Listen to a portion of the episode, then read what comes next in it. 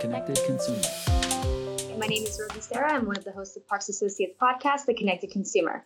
In this episode, we'll be diving into the adoption of smart mattress tech and how it is transforming remote patient monitoring. Joining me today is Dr. Mark Aloia, head of sleep and behavioral science at Sleep Number. Hi, Mark. Thanks for joining us. Thank you for having me, Rosie. I appreciate the opportunity. Yes, of course. So, could you please walk our listeners through your background and experience? I know that you have lots to kind of explain there. So, please walk us through it. Sure. So um, I'm a clinical psychologist by training and really started my career in the academic space. Was faculty at a couple different universities, University of Rochester and Brown University, and also at the number one respiratory hospital in the country for many years, National Jewish Health in Denver. Um, but about, I'd say, I don't know, 10 or 15 years in, I was recruited into industry. And so I've been kind of walking the line between academia and industry um, for about 17 years. And most of my work has been in sleep health. Um, but as a health psychologist, it's kind of broad. Uh, the work I do at Sleep Number is helping along our research continuum and our research roadmap using a lot of the biometric data we get from every sleeper every night um, and really sort of trying to figure out how do we use that to improve the health and well-being of our users incredible i know sleep is very important, one of the main pillars of, of health. Um, so, speaking of sleep and smart mattresses, I know that the main topic that we're going to talk about today is the adoption of smart pat- mattress tech and how it's transforming uh, remote patient monitoring. And so, I was diving into some of our research, and can you believe that there are 6 million US internet households that have smart mattresses? That is a lot. It's a lot. And it must be, you know, on the incline because I don't think it was that five years ago for sure. Right, right. So I don't personally have a smart mattress, although I should. Um, but it is evident that you have a wealth of knowledge in this area. So could you tell us more about the benefits of tracking sleep and just the overall like benefits of health uh, within smart mattress adoption? Yeah. Well, Rosie, th- one of the things is that you know sleep is something we all do right? So it's ubiquitous to our lives. I mean, we all sleep, it doesn't matter the person. And the nice thing about sleep is that it's a window into your health. I mean, a lot of things are supposed to happen in a in a very rhythmic and predictable way during sleep. For example, there are times during sleep when you come as close to coma as possible, this deep restful sleep, and your heart rate slows.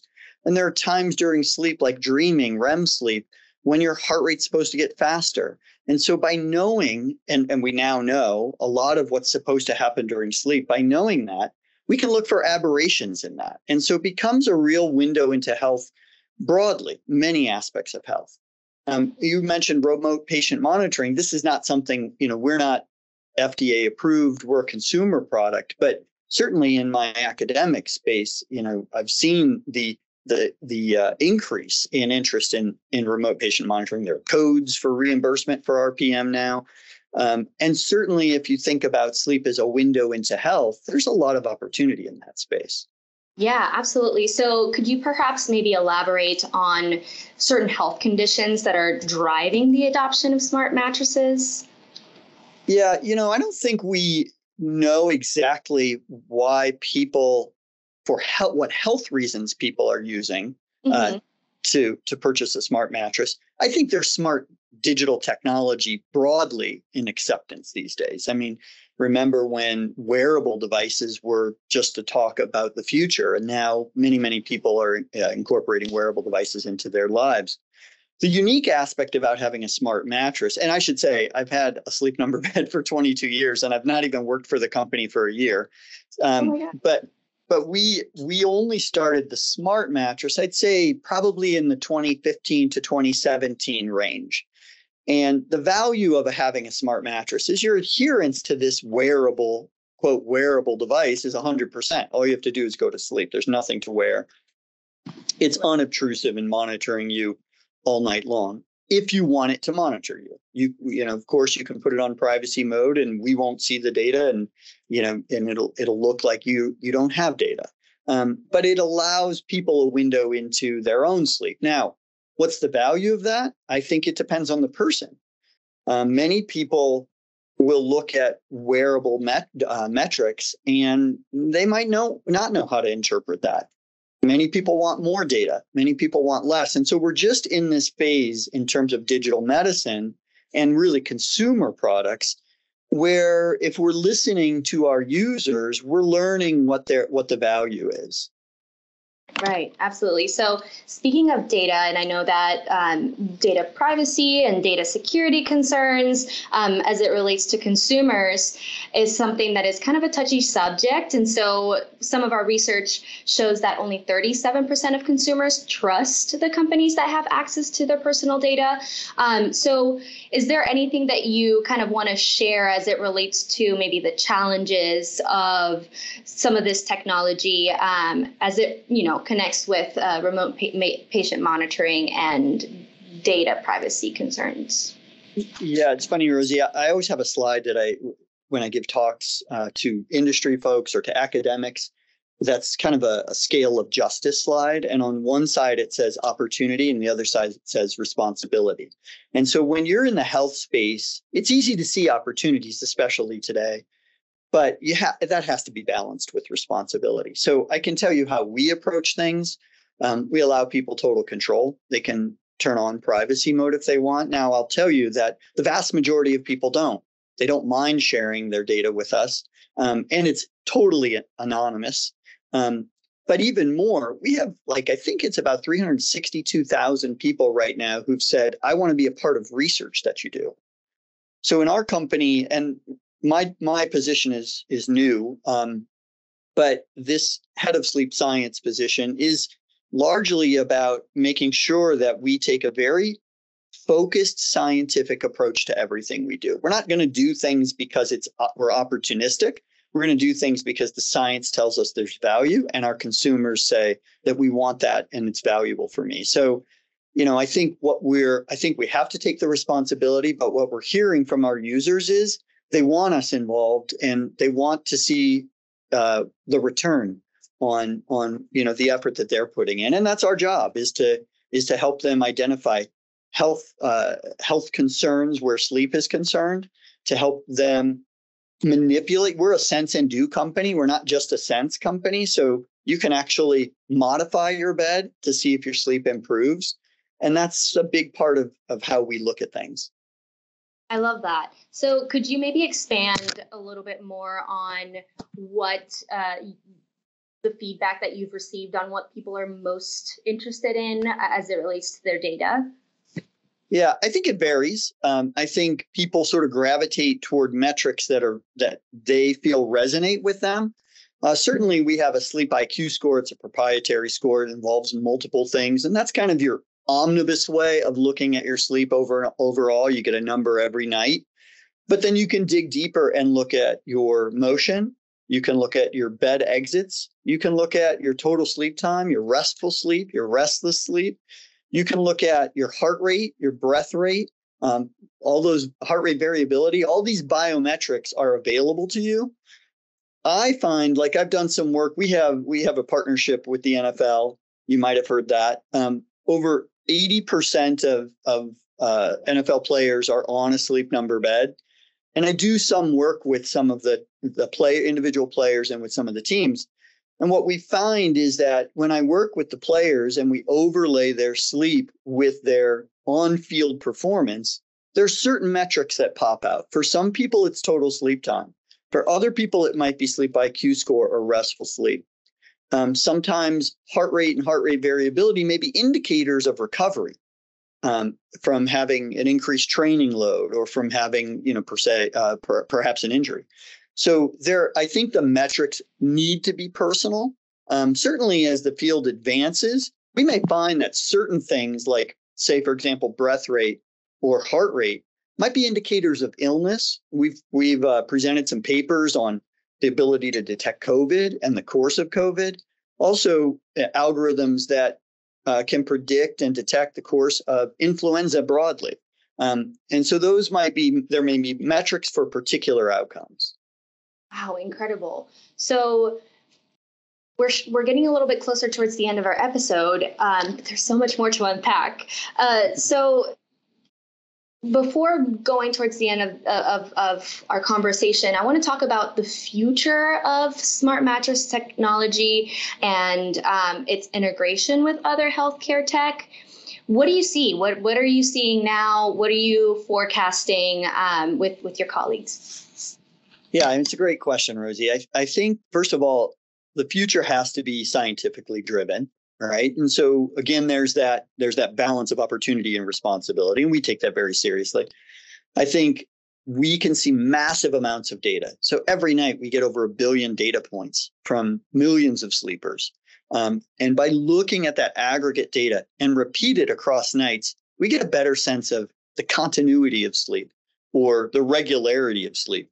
I think you're going to see interesting information around regularity in in the scientific literature, we've started to see things that like sleep being related to things like cancer and cardiovascular disease. Certainly, mood. We've seen dramatic things associate you know sleep and mood uh, literature. A whole bunch of studies on that. Even uh, this is an interesting one, Rosie, that I heard recently, but that the number one um, complication of pregnancy is postpartum depression, and that if you have um, insomnia, for example, during depression, it can be, or during pregnancy, it can be predictive of postpartum depression. And if you treat that, it can thwart the, the development of a depression after after birth. So there are lots of these sort of correlations that we see. In our company, um, I don't think, you know, I think we're open to partnerships, but, but this is not our job to sort of monitor patients as much. I think you're going to find that we have metrics that might be useful for patients and their doctors. We've already had people say, I brought my data to my doctor and uncovered a, a problem I was having. Um, but that's not certainly something that we're on the path to trying to do at this point. Um, and I, I would say that it goes back to that sense and do. I think this is where this is where responsibility comes in. It's not just for us to sense and give information we want to have we want to give empower people to be able to change their sleep and achieve better outcomes. Wow, what a what a great way to segue into the the final kind of uh, topic. We talked about the future of uh, smart mattress tech and its integration with uh, healthcare tech, but tell us about the future of Sleep Number and what you ha- you guys have going on. Well, you know, last year we um, launched our Climate 360 bed. This is an opportunity. So, our normal beds, every single bed has the ability to change firmness for each individual sleeper. So, you can have a firm one side and a softer other side. But what we found was that many, many people who um, struggle with sleep and temperature sleep very hot. And about 80% of couples disagree on the temperature that they want to sleep in. And so this becomes you know, Uh, yeah, I have this with my wife as well, you know. So this becomes like a discussion like do we have the ceiling fan on? Do we not have the ceiling fan on? And so this climate 360 bed allows you to either warm or cool your individual side in, in a very active way. So that really is a game changer. We've also launched a whole new platform that will allow us to really detect your normal biometrics, your sort of typical biometric state, and be able to tell deviations from that state on these biometrics to give you some personalized feedback about your sleep and some ideas on how you might be able to change it. So we're getting more personal. I mean, we started as a personalized sort of sleep company, but it's all about these individual uh, sleep experiences, and that's that's our mission. So you'll see more of that. I think you'll see um, more of our ability to use our data in truly scientific publications. You'll start to see that come out. I talked about our ability to detect illness or or COVID, um, and uh, you know I think that there's a lot of opportunity and where we can go. There's more opportunity than there are resources, um, which is kind of a good place to be. But you're going to start to see more of that science come out from us. Amazing. That's so exciting to hear. Mark, it's been an absolute honor chatting with you about the impact of smart mattress tech, learning about your expertise, learning about the future of, of uh, smart mattress tech, and uh, Sleep Number, of course. Please tell our listeners where they can find you on social media and any other new information that you guys have going on at Sleep Number.